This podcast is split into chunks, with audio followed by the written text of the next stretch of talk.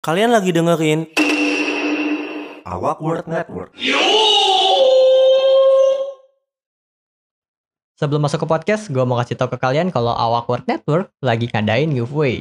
Dan cara ikutan giveaway-nya gampang banget. Kalian bisa langsung cek link yang ada di deskripsi, ikutan surveinya, jawabin pertanyaannya, dan tunggu hasil pengumumannya di media sosial Awak World Network at Awak World Network di Instagram dan di Twitter. Halo halo semuanya, gue Dwi alias school underscore 19 di Instagram. Jadi inilah saatnya. Eh, wait, wait, wait, wait, bentar, wait. Apa ya Pak? kan ya, Pak? BTW nih, gue punya ide nih. Kan akhirnya lu Ah. udah punya tiga episode podcast di Lalapot kan. Nah, kalau Iya, gue lihat, udah banyak juga nih yang dengerin. Gimana kalau kita bikin sesi baru? Sesi baru, sesi apa tuh Pak? Jadi, ini bukan saatnya Lalapot. Tapi inilah saatnya.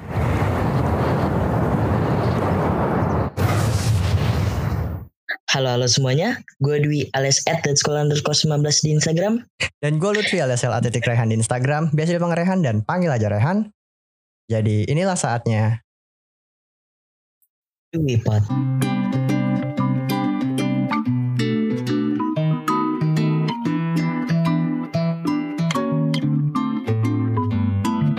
Oke, selamat datang di Dwi Pot, sesi terbaru dari Lalapot. Karena hack Lalapot udah diresmiin, jadi dia nggak ngehack lagi. Dan untuk episode pertama hari ini, Wi, kasih tahu Wi.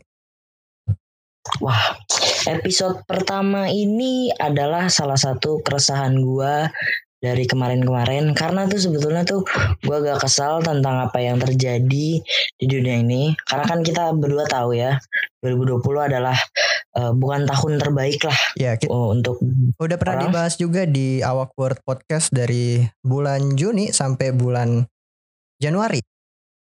Apa aja yang udah terjadi. Jadi tinggal lu cek aja di Awak Word Podcast. Nah, betul sekali. Nah, di sini juga kita bakal ngomongin beberapa hal yang mungkin em, eh, tidak atau belum dibahas di Awak Work Podcast. Di sini akan kita bahas eh, lebih mendalam lagi dan dengan opini pribadi masing-masing, oke? Nah, pertama itu kita bakal ngomongin salah satu keyword yang paling banyak diomongin oleh pemerintah dan masyarakat-masyarakat sekarang. Dan juga udah pernah dibahas di Lalapot. Nah, betul juga. Tapi eh, gini deh, eh, ini kan kita eh, harus tahu kan, opini pribadi deh tentang new normal. Menurut Koko sendiri, opini pribadi eh, lu tentang new normal gimana nih kok? Satu kalimat aja. New normal nggak normal. Makasih. Wah, new normal nggak normal. S- kalau menurut gua sih iya, kayak kan, karena kan ini kan sesuatu yang baru kan, sesuatu yang eh, sebuah perubahan itu bisa baik, bisa buruk, dan pastinya kita bisa ngelihat baiknya kenapa. Ya eh, virus corona eh, atau pandemi ini mudah-mudahan akan selesai nanti eh, di kemudian hari. Tapi yang sulitnya adalah banyak masalah yang datang karena new normal ini dan bahkan sa- eh, dari opini gue pribadi ya saat gue ngelihat tentang new normal ini masih banyak orang yang bandel gitu loh new normal tapi nggak belum dilakukan gitu loh new normalnya gitu loh Enggak, gue masalahnya bukan masalah new normalnya belum dilakukan, masalah orang yang nggak pakai masker, tapi masalahnya kan ini kan masih bertambah ya. Udah pertama tadi yang lu bilang tuh bandel. Terus juga ini kan new normal. Orang-orang yang new normal itu harusnya kan udah pasti angka kenaikan jumlah kasusnya tuh menurun dulu. Ini angka jumlah jumlah kasus yang ada aja masih meningkat dan itu kan bukan kasus dari luar Jakarta ataupun kasus dari luar Indonesia tapi masih di Indonesianya dan udah diterapin new normal. Itu gimana ceritanya kan? tapi gini deh kalau menurut gue ya new normal ini kan salah satu perubahannya drastis Hmm. banget kan dan pemerintah maupun organisasi organisasi lain ngomong kalau katanya new normal ini akan mengurangi eh, apa sih penyebaran virus corona ya kan kalau dari kita lihat sendiri datanya memang eh, orang-orang eh, masih banyak yang eh, terinfeksi tapi menurut gua orang-orang masih banyak terinfeksi karena new normal ini belum 100% dilakukan oleh semua lapisan masyarakat Pak. karena gini keresahan gua nih jadi waktu itu gua kan eh, bosan kan di rumah kan Ya. di situ emak gue bilang katanya eh, main ke em, kantor eh, om gua gitu Iya. kan. Udah Eh kita BTW ini masih zona merah kan? Kalau nggak salah sih iya. Emang masih masih ya? Kayaknya Zona sih merah. Wah. Kayaknya masih deh. Tapi sekarang di apa kabar? Udah rame belum? Nah, nih, gue bakal ngomongin. Jadi, gue waktu itu ngelewatin Geraha Kok Iya. tahu kan Geraha Nah, di Iya. bundarannya itu, Pak, Mhm. banyak banget orang yang pakai sepeda dan mereka pun nggak pakai masker. Rame banget di situ, Pak. Ah, ah. berarti nggak normal tuh. Itu nggak normal, Pak gitu loh. Dan eh, dan banyak banget orang yang beranggapan ah new normal itu nggak berguna bla bla bla padahal banyak banget orang-orang yang masih pada bandel gitu loh Jadi menurut gua new normal itu belum menjadi hal yang normal bagi masyarakat. Dan karena belum menjadi hal yang normal bagi masyarakat, maka new normal jadi kurang efektif untuk mengurangi penyebaran virus corona. kan menurut udah gua kayak gua gitu. bilang new normal nggak normal. Betul banget. Eh, kalau lu ngeliat gak dari misalnya di luar-luar apakah eh, banyak yang belum pakai masker ataupun social distancingnya belum Ini kita fair-fairan aja ya. Karena gua Mhm. gua tuh sekarang udah sering keluar juga. Kita fair-fairan aja. Kita gua udah sering keluar. Gak munak lah Yes, gua. yes. Nah, gua keluar Iya. sekalian gua ngeliat kebiasaan yang dilakukan sama masyarakat dong. Kalian bisa siapa tahu Mhm. bisa gua angkat dalam podcast kan seru kayak pertama kayak Iya, di betul, betul, betul. episode new normal gak normal gue bilang kalau gue juga ikutan sepedahan waktu itu belum terlalu rame tuh Hmm. soalnya belum new normal jadi cuma sepedahan keliling komplek paling kalau mau ke Sudirman ya sekali putaran terus cabut gitu loh kagak nongkrong dulu kan di Senoparty nah ini yang gue lihat ya dari apa yang gue lihat ketika lu baru mau masuk ke dalam satu perbelanjaan atau enggak baru mau masuk ke tempat ya tempat-tempat berkumpul gitu itu yang biasanya pakai protokol kesehatan kan yang ditembak dulu sama harus cuci tangan dulu itu gua ngelihat ya mereka masih pakai masker lah masih aman masih social distancing masih dijauhin jaraknya. Pas udah masuk ke dalam Ya, Pada lepas semua, dempet-dempetan. enggak yang jalan Pak. di yang jalan di lobi masih pakai yang jalan di lobi masih pakai. Pas udah masuk ke Oke, tokonya oke. astagfirullah. Uh Buka-bukaan Iya, guys. apalagi gua ngeliat tuh di kafe. Kafe ya dan ini wah gila kafenya tuh rame banget di kawasan Depok sono. Gila kata gua. Pas ma- dateng kan gua kira namanya kafe yang enggak terlalu punya enggak sih ini kafenya udah punya nama. Dan juga pas gua pikir tuh ya anak-anak di Depok itu nggak terlalu rame lah karena kan masih zona gitu. Pas gua masuk pas gua masuk nih nyampe situ Wah lagi rame banget, parkiran penuh, langsung balik gua. Wah, benar-benar. Ya menurut gua sih kembali lagi eh, orang-orang tuh harus punya pikiran bahwa new normal itu harus menjadi sebuah kewajiban gitu loh, bukan cuma eh, sebuah rules yang bisa kita lakukan kalau mau nggak kena corona atau gimana gimana. Nah, udah wi kita tuh udah Gimana, tahu kan kalau new normal itu pertama tuh udah bener-bener nggak normal. Tapi tadi kayaknya kan tuh nyinggung soal sepedahan nih. Lu ngerasa gak sih orang-orang sepedahan tuh karbitan? Nah, itu ngajak ribut bapak. Saya saya sudah ngobrol nih. Jadi kan saya ada grup WA kan. Saya ngobrol sama anak-anak, sama dekel dan sebagainya. Dan mereka juga kesel pak karena banyak banget eh, yang mereka udah sepedaan dari dulu. Pas Car Free Day lah, pas eh, lagi hari libur. Dan mereka kesel karena kenapa? Nama baik dari para pesepeda ini hancur gara-gara makhluk yang disebut sepeda musiman gitu loh Nah, kenapa tuh coba? Banyak banget eh, kalau kalau gue sendiri ya tahu beritanya itu well dari internet pertama. Yang kedua dari meme ya kan? Meme itu adalah sumber informasi ya. betul sekali pak. Wah nanti nanti juga kita akan ngebahas eh, hal-hal lain dari meme. Silakan, inilah saatnya Dwi Pot. Anjas. Gue gue pengen balik lagi ke sepeda musiman. Karena gini banyak banget orang yang mereka bersepeda nih Iya. kan gue ngeliat ya di sebuah website tentang berita gitu Hmm. gue ngeliat foto pak mereka itu berdempet-dempetan dan banyak banget dan gue tekankan lagi di sini banyak banget yang nggak pakai masker pak mereka berpikir kalau CFD itu kepanjangannya bukan Car Free Day tapi Corona Free Day pak Kayak ada diskon gratis untuk masuk untuk dapat corona gitu ya. Benar. Emang kacau. mereka ya beda gitu loh belum normal Ini bro Iya, padahal kan harusnya sebetulnya kalau mereka I get it. Ted. Bukan bukannya gue mau bilang sepedaan itu buruk ya. Mm-mm. Sepedaan itu bagus karena eh, buat olahraga ya kan, mengurangi polusi udara dan sebagainya. Tapi sekali lagi lu harus tahu tata caranya untuk bersepeda dan apalagi bersepeda di waktu pandemi kayak gini ya kan Mm-mm. social distancing, eh, hal-hal kayak new normal, pakai masker, cuci tangan dan sebagainya, itu benar-benar harus lu lakuin. Karena itu bukan cuma buat lu doang, tapi buat seluruh masyarakat. Bahkan ya Pak, gue denger-dengar bahwa ada isu di mana sepeda akan dipajakan lagi. Wah, anjir Itu baru isu. itu gimana ceritanya deh sepeda dipajakin ini motor sama mobil aja pajaknya udah gede ini gimana sepeda ya Nah iya Pak, jadi gue gua akan ngeriset ngeriset dikit ya. ya Jadi ternyata itu dulu itu sepeda pun juga ada pajaknya Pak. mm. Jadi dulu sepeda ada pajaknya. Nah, gue cari-cari lagi, itu kan baru isu ya. Uh, Iya. Habis itu kalau nggak salah dikonfirmasi bahwa uh, itu sebetulnya bukan ke arah pajaknya, tapi nanti akan re- ada regulasi lagi uh, tentang cara bersepeda gitu loh. oh Jadi masyarakat kagak bandel. ya kayak biasanya kan gue juga sepedahan ya kayak buat pesepeda Betul. ada di lajur sebelah kiri sekarang kita ngomongin Hmm. soal ini deh berarti kayak regulasi yang bisa ditaruh di kita ngomongin regulasi deh kayak ngomongin regulasi ini kan apa nggak bakal ada habisnya ya apalagi kita cuma masyarakat banyak maunya Yes. Nah, yang gue lihat kita mau pakai regulasi aja, ya regulasinya apa belum ditempatin tempat yang enak gitu loh buat sepeda.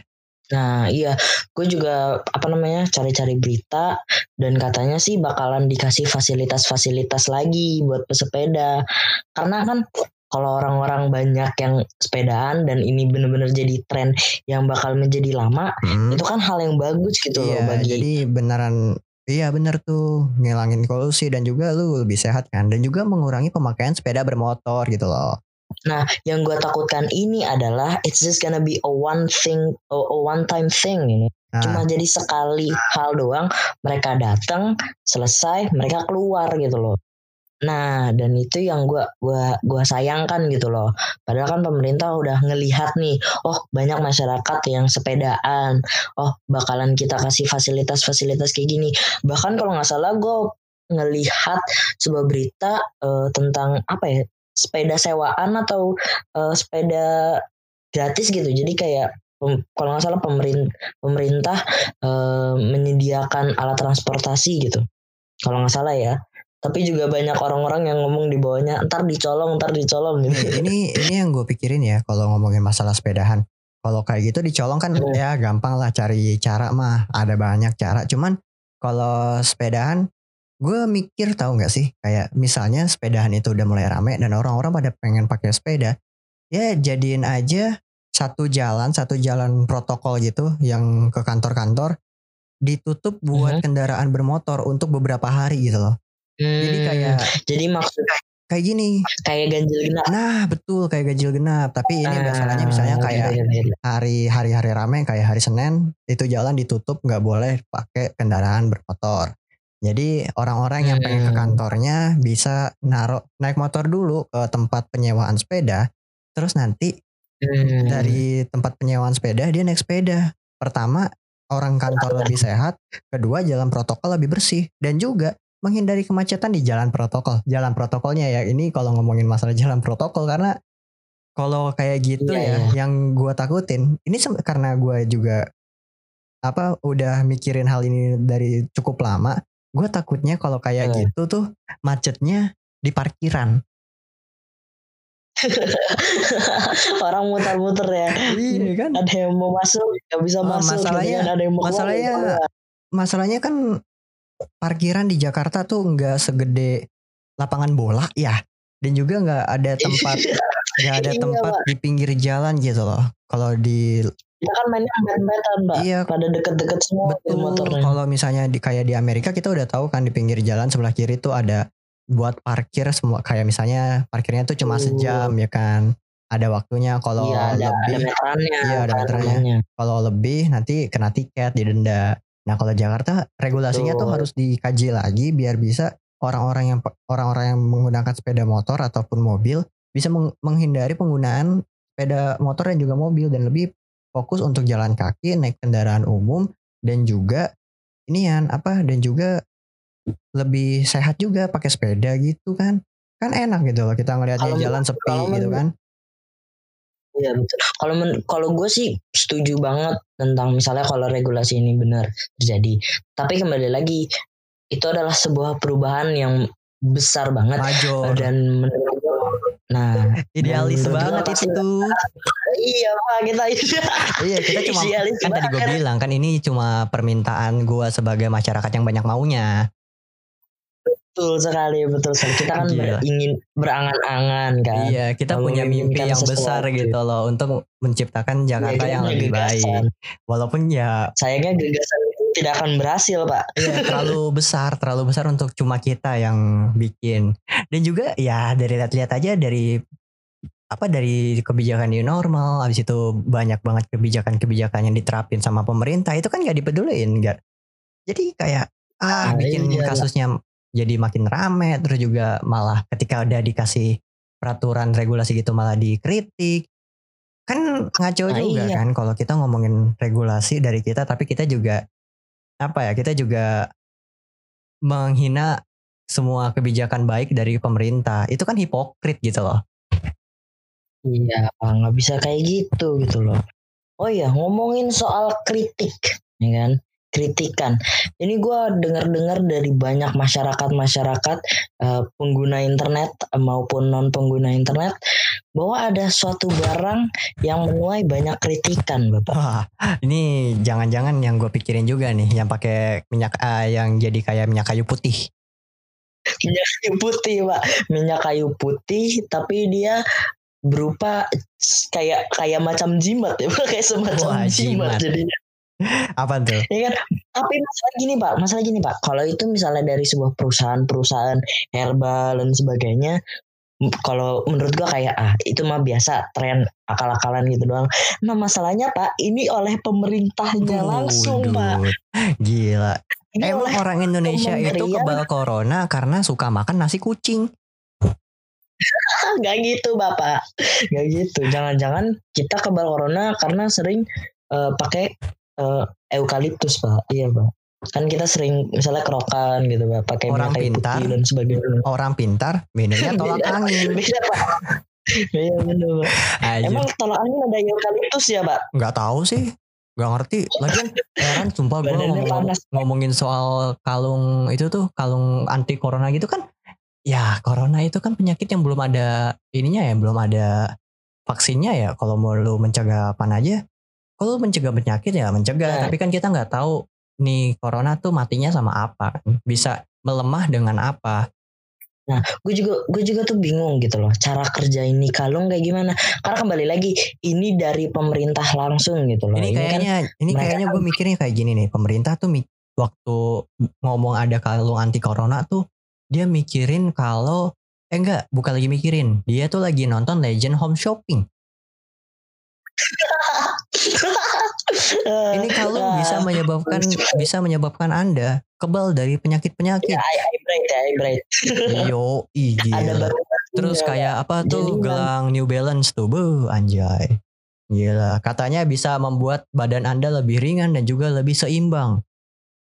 Wah, wah, padahal cuma batu gitu loh. ya emang kan Tapi kembali lagi, Pak. Menurut gue ini kan banyak banget masyarakat yang bilang kayak ini pemerintah ngapain sih sebetulnya gitu loh. Dan gue juga berpikir gitu loh, pemerintah itu saat membuat kalung ini mikirnya apa sih kira-kira? Lu lu tahu nggak kira-kira nih pemerintah mikirnya apa sih buat bikin kalung ini? Ya Bahkan tadi ini dari Kementerian, bilang, tadi gue bilang, lagi nonton Legend House of Yes, gak, gitu bapak. Ini kan Gila ini Ini ini, kan kalau maksudnya- udah kayak gini gue besok ada tukang bakso di depan rumah. Ya udah pak, wah walkie talkie pak, Ah, hilang. Emang Wah, gini, dikalungin. jadi emang kalau ngomongin soal apa yang udah dilakuin sama pemerintah ini aja kita kritik gitu loh. Tapi apa yang kita Iya. apa yang Pak. gue pikirin banyak banget beberapa hal yang nggak masuk akal juga. Gimana ceritanya kita mau percaya kalau apa urgensi dari corona ini tuh semakin dilonggarkan gitu loh. Kayak orang tuh udah nggak jadi masyarakat udah nggak peduli sama Hmm. corona. Terus pemerintah juga udah nggak ada urgensinya buat corona. Ini bakal tetap berlanjut sampai gini-gini aja gitu loh. Apa tidak bosan? Apa tidak capek? Ini kalau sekolah, ah sekolah belum ini ya, belum ke sekolah ya? Sekolah kalau sekolah itu masih offline ya kan. Eh, Gue offline? juga bisa ngomong tuh masih offline, masih offline. MPLS aja offline, Pak. Lo boleh ke Terus sekolah? banyak bocah-bocahnya. Kalau gue sih ke sekolah karena kan Hmm. eh, buat dokumentasi MPLS-nya kan. Ya. Jadi be- beberapa guru dan beberapa anak OSIS eh, pergi ke sekolah untuk eh, ngelakuin acaranya gitu loh. Tapi juga Gila berarti emang ini yang jadi masalah juga kan kalau kita kalau kita ngedeketin penyakit kan malah makin rame gitu loh ya gue ngerasa sih ya apa yang bisa kita lakuin ya kita harus mencegah. Karena kita kan cuma masyarakat kita cuma bisa mencegah. Ya misalnya kalau emang lu harus diharuskan untuk keluar rumah ya pakai masker gitu loh. Terus juga ya gue saranin bawa hand sanitizer lah buat cuci tangan. Karena kan virus corona itu katanya lemah sama alkohol 70% apa 80% sih. Kurang tahu kayaknya 7 70 Ya pokoknya di antara itu lah kayaknya. 70 ke atas yang biasa dipakai sama antis itu kan. Nah, jadi ya Betul. siapin aja hal-hal kayak gitu terus pakai masker. Mungkin kalau agak malas cuci tangan bisa pakai sarung tangan biar mengurangi kontak sama kontak langsung dari kulit ke kulit kan. Iya, betul betul betul. Gue harap sih kita semua bisa lebih mencegah gitu lah, bisa lebih ngerti caranya mencegah dan lebih ngerti urgensi dari penghentian rantai penyebaran dari coronavirus ini. Super sekali, super sekali bintang tamu kita pada hari ini ya guys. Memang ini adalah salah satu motivator eh, terbaik dari eh, Awak Word Network. Nah. Ya, Awkward Network tuh selalu punya satu quotes yang diciptakan sama saya dan Fauzan. Apa tuh Pak? Ya, Saya lupa. banyak. Lu lihat aja di Instagramnya ada tuh kalau kita promosi. Pertama kan kita promosi pakai apa ya em, audio kan, soundwave gitu. Nah sekarang kita udah nggak pakai Nah, itu lagi. Kita pakai Pakai quotes ya, quotes. quotes. Makanya kalau kalian penasaran sama Ah. quotes-quotes apa yang udah kita keluarin, langsung cek Instagram Awkward Network at Awkward Network di Instagram dan di Twitter. Adlibs. Woo! Kita udah ngomongin tentang eh, dari awal kan dari corona. Situ kita ngomongin sepedaan mingguan, sep- sepeda mingguan kan, sepeda musiman. Habis itu kita udah ngomongin tentang kontroversi kalung anti corona dari pemerintahan. Yo, Nah, mungkin itu aja yang bisa kita sampaikan eh, pada episode hari ini, pada episode perdana dari Dwi Pot Dan Anjas. juga makasih buat kalian yang udah ngedukung Lalapot sejauh ini sampai kita punya tiga sesi dari sesi galau bersama, mendadak horor dan juga sesi terbaru kita Dwi Pot. Anjas, aku sudah gak ngehack lagi guys, aku sudah punya sesi sendiri. Mungkin nanti aku akan mengajak-ngajak orang-orang lain ya eh, untuk narasumber-narasumber. Mungkin ini menjadi tempat wawancara, kita tidak tahu. Karena Dwi Pot nggak bakal kalah asik dari Awkward Network dan juga Lalapot itu sendiri. Jadi jangan lupa pantengin Dwi Pot Oh, juga. sekali. Oh iya, BTW Dwi Pot bakal tetap ada di Lalapot ya. Jadi cuma sesi tambahan dan mungkin dari judul bakal gue bedain. Ya, kalian sini-sini aja, nggak usah pergi-pergi ke mana-mana, Betul. ya kan? Apalagi lagi corona gitu kan, di rumah aja udah santuy, santuy. Di rumah aja sambil dengerin podcast canggung Awkward Network.